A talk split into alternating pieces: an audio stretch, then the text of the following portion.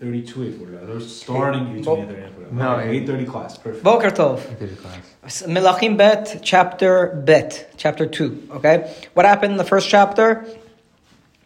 It was just a story of, which what was the name of the king? It was a story of Achaziah. Achaziah, who uh, was the son of Achav. He gets sick in bed. He sends to the to the god of Baal Zevuv of Ekron, and in the middle he is stopped by Eliyahu, who basically says, "No, no, no. You had the chance to go to Hashem. Instead, you went to Baal Zevuv of Ekron, and you're going to die in your bed because of your sinfulness."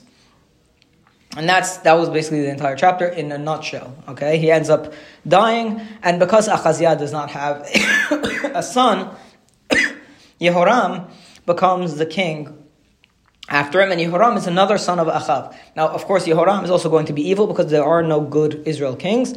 Now we switch to It's not Yehoram, it's, it's, it's Yoram.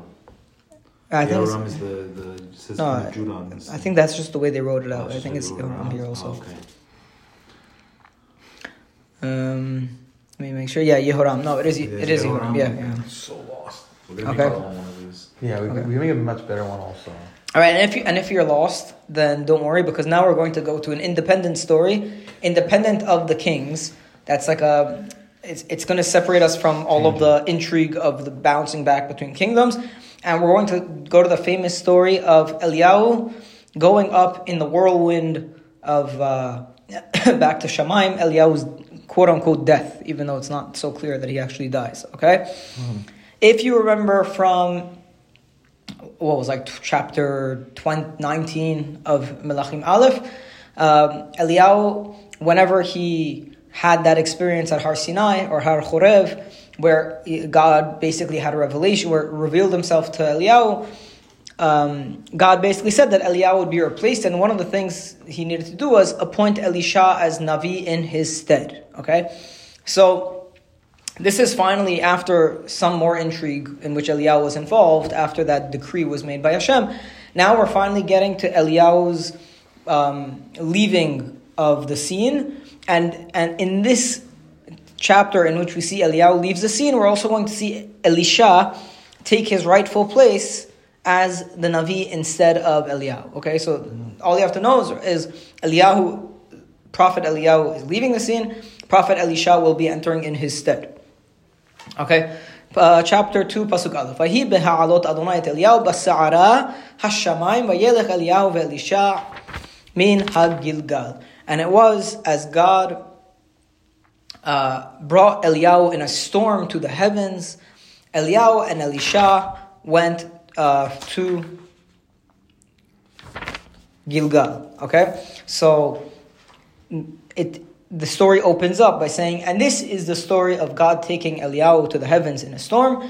They started off by going to a place called Gilgal. Now, where, where was Gilgal? What's the significance of Gilgal historically? Just for our own, uh, just our own recollection. Isn't there a story from. Uh, This is the first city that Bnei Israel went into and settled when they came into Eretz Yisrael in times of Yehoshua.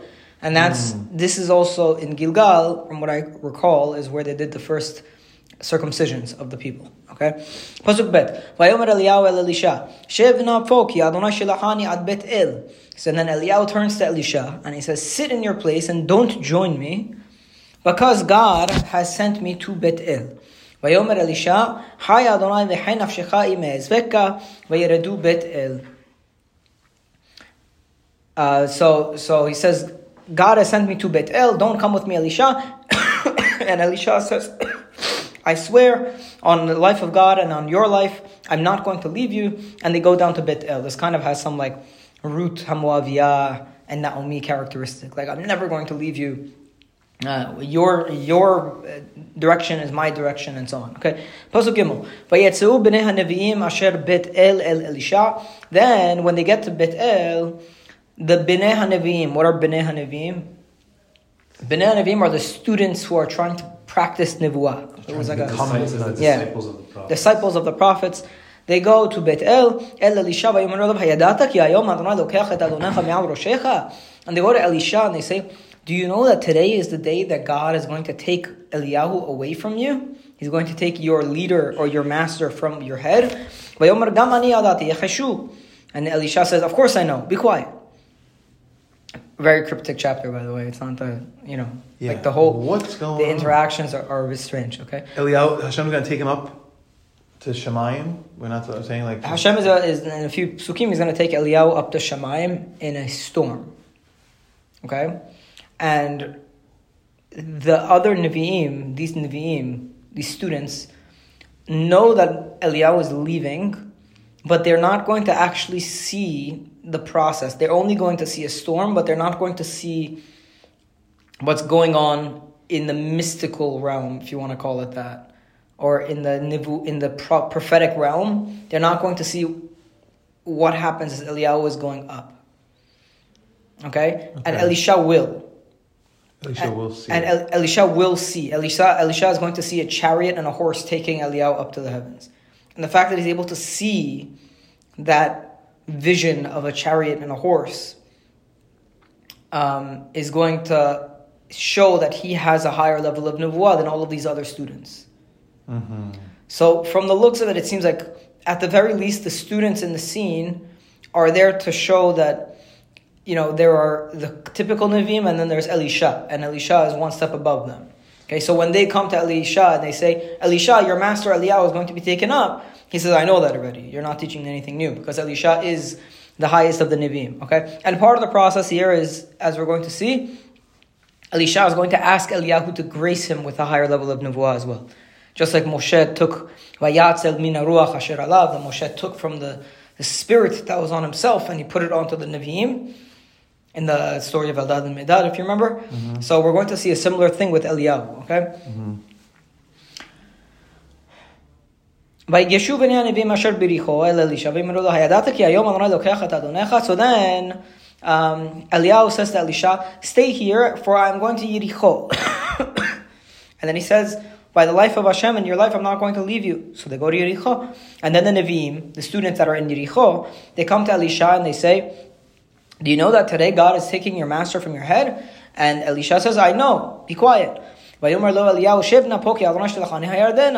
says to uh, Elisha, Stay here, don't come with me, for God has sent me to Yarden. Now, Yarden is going to be um, on the border. And he says, By the life of Hashem and your life, I'm not going to leave you, and both Elisha and Eliyahu go together. וחמישים איש מבני הנביאים הלכו ויעמדו מנגד, מרחוק, ושניהם עמדו על הירדן. And 50 of these students of the Nevi'im went and they stood on the border uh, afar. And the two of them, meaning Elisha and Eliyahu, went and they stood by the Jordan River. Okay, Pasuk Chet, Vayikach Eliyahu et adarto.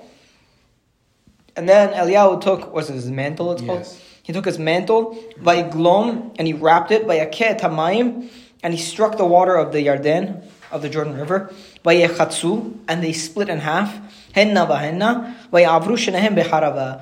And they split in half this way and that way, and both of them went through the dry land. This is reminds you of which two miracles? Yoshua. Yoshua splitting the Yarden and Moshe Rabbeinu. Splitting the sea. Okay, so Eliyahu takes his mantle, he wraps it around, he strikes on some piece of clothing, uh, something he wore on his head, I guess. Alright. I don't know, or maybe a cloak, or something. I'm, I'm not sure honestly. I don't know what a mantle is. Um, and if you want to look up what a mantle is, I don't. I don't And he construct a piece of clothing, but it says he took his mantle and. it says it's a piece of clothing. I just don't know where he wore it. Yeah, a mantle is a loose sleeveless cloak. Cloak. Okay. So he takes it, he strikes the water, and it splits. This kind of reminds us of two miracles in which water is split. This is the third time water is splitting in Tanakh. And Elisha and Eliyahu walk through the water. Okay, they walk through the dry land. Notice that it says "Vayavru shenehem becharava." They walk through the dry land, which is exactly the same word used to describe to describe Bnei Israel walking through the charava of Uh, the Yamsuf. You mm-hmm. know, so even using similar language. Okay. Mm-hmm. Pasuk tet vayiche Ovram, and it was when they passed through the water. Ve'Eliyahu amar el Elisha. Eliyahu said Elisha, "She'al b'terem elakach me'imach."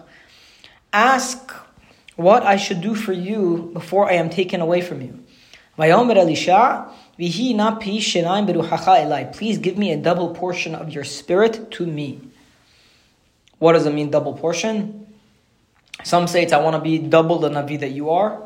But some say it just means I want to be like the Bechor. Like I want to be, if you're going to give all those other Nevi'im, those Binya Nevi'im that we've been seeing, if you're going to give them each a portion, give me a double portion so that I'm like your firstborn. Same way uh, firstborn gets a double portion of in money. Okay? But Eliyahu responds, Pasuk Yud, Vayomer hikshita lish'ol. He said, you've asked something difficult. Im tireo lukach meitach yihi lechachen. So we'll have a test. If you're able to get a nivwa in which you actually see me going, getting taken away to mm-hmm. Hashem, mm-hmm. then you're going to be blessed with the double portion. But if not, if you don't see the nivwa of me being taken away and swept up to Hashem, then you're just a normal navi and you're not going to get the double portion of my nivwa. You follow? Yeah. You know what's going on? Yeah. Meaning, let's see if it works. Let's see. No, it'll work if you're if you could prove to be on a level of nevuah that you deserve to be blessed with this. Ah, okay. Okay. And they were walking, walking and talking. So, so, many, so many questions that we're not even going to get to. It's just weird. They're walking and talking. And all of a sudden there is a chariot of flame and horses of flame. Vayafridu ben Shinem, and they separated between Elisha and Eliyahu. Obviously, they're taking Eliyahu. Vayal Eliyahu basa'ara hashamayim. And Eliyahu goes up in a storm to the heavens. Now, where? How is he going up in a storm? With what? With, with a, horse, horse and chariot. With a horse and chariot. Yeah. Okay. Now, what will the rest of the Nevi'im see? Those no. 50 Nevi'im that came and stood on the, border. They just see the storm of fire. They just see a storm. storm. Right? They see wind, uh, some a tornado of some sort. Tornado, right? right? But the but what does Elisha see? Horse. He sees the horses and the chariots. Okay. That's crazy. Pasuk Yudbet. Ve'Elisha ro'eh, and Elisha sees. Ve'hu mitza'ek, and he starts screaming or he starts yelling. Avi, Avi, my master, my master, speaking to Eliel. Rechev Israel ufarashav. This is the Translate. Israel's chariots and riders. This is Israel's chariot, chariots and riders. Velo od. And he didn't see him anymore. He didn't see Eliyahu anymore. Vayahazek bibgadav vayikrayim lishnaim kirayim. And he took his clothes and he tore them into two pieces. Don't you do that when someone dies? Yeah, because this is considered him dying. Apparently, yeah. Now, look, I, I want to read you one of the Mefarshim. לא קשור ולאון עשה רוחני והגוף כלה באש העליונים, העליוני. ושב כל יסוד על יסודו, ואלישע ראהו העלותו מן הארץ, ובהיותו באוויר ראה דמיון רכב אש. Basically, some of the Farshim say that Eliyahu's death was very unique, meaning this isn't a simple, a normal death. This is the death of... Where's his goof? His goof just disappears and his spirit goes right up to Shalom, something like There's that. No body. How is it? Moshe Rabbeinu had had a uh, burial. His body was buried on on land, right? How is Eliyahu? Isn't Moshe Rabbeinu the greatest Navi who ever lived? Why yeah. is why is why is Eliyahu having this chariot okay, so of fire? That's actually what I want to discuss. I don't think it's about that. Though. I I haven't read this in any fashion. Let's read two more psukim. Some I've, I've heard people say it's actually a form of punishment, even that he that he didn't get buried. Interesting. Mm. I, I, don't know. Um, pasuk, no, let's read two more psukim. Vayarem, Vayarem et adret Eliyahu asher nafilam mi'alav, vayashu vayamol usfat Then he takes the mantle of Eliyahu that fell from him, because Eliyahu's clothing just, you know, fell. They didn't get burnt. Right? And he goes back to the edge of the Jordan River, because right now, remember, they're on the eastern side of the Jordan River. Eliyahu goes up to Shamaim on the eastern side of the Jordan River. Who does that make him similar to? Moshe. Moshe. Okay, he dies on the eastern side. He dies outside of Israel. Okay, he takes that same mantle of Eliyahu and he strikes the water. Where is Hashem God of Eliyahu? Afhu. And then he says. Um, he and then he also struck the water, and this water split, and Elisha went through. Okay, so we see uh, uh, immediately Elisha using the mantle of Eliyahu, meaning drawing from the strength of Eliyahu, you can say, mm-hmm. is able to perform the same miracle of crossing the Jordan River on the way back. Okay, mm-hmm. let's pause there and just analyze quickly. Uh, again, there's too much too much going on here. Uh, I, I can't profess to know exactly what any of it means. However, one thing I've been thinking about is the comparison between Eliyahu Navi and Moshe Rabbeinu. It's, it's very, very clear that there is a comparison between Moshe Rabbeinu and Eliyahu Navi, even about their sin. Even about their sin. What was what would you say was Eliyahu's downfall? What was Eliyahu's biggest problem? Lost his temper. Thought everyone would be perfect. His he was he was so vengeful on behalf of Hashem that he he would constantly be angry at the people and looking to looking he he thought saw, thought the people were evil, right? And what was the reason Moshe Rabbeinu didn't enter Israel? Got angry. He got angry at the people and struck the water. You you wicked people, when are you going to learn, you rebels? That's what he said to them. And that was Moshe's downfall, was that he called the people rebels. Now I see not a lot of similarity between Moshe and Eliyahu. Moshe had this intensity of, and I have a feeling, this is a conjecture, I have a feeling that maybe you could say that they both had such a clear experience of HaKadosh Baruch Hu and their nivuah was so elevated that they became a little bit detached from the people in the sense that they could not understand how could people be so dumb? Mm-hmm. How could people be so foolish? Both Eliyahu and Moshe. And that's why perhaps Eliyahu's death may not be so different from Moshe Rabbeinu's, meaning whenever you develop to the point where your, your understanding of HaKadosh Baruch Hu is so elevated, then death for you is not like a really, it's not like real death it's like the body becomes less important anyways. So where does the body go? We don't even know. It's the only thing left between Eliyahu and Moshe. Even in Moshe, his body started to glow, which means that the soul was the dominant force in his organism. And I think the same thing is occurring by Eliyahu, where the soul is the dominant force of his organism, and he doesn't need a burial because there's practically no body left. He just goes straight up to Shamayim because he's just a soul. Right, so I think these are similarities between Moshe and Eliyahu. I think there's a lot to compare between them, and I, if you look in the Mefarshim, you'll see that they do compare. By the way, this wasn't the first time we had reason to compare Moshe and Eliyahu. Also, uh, the Har Sinai experience was very, very, very similar very between Eliyahu and Moshe. So I think Eliyahu, it's, it's very, very important to study deeply the, the comparisons between Moshe and Eliyahu, and I think that will yield some deep insight. Baruch Adonai Amen. Amen. Amen.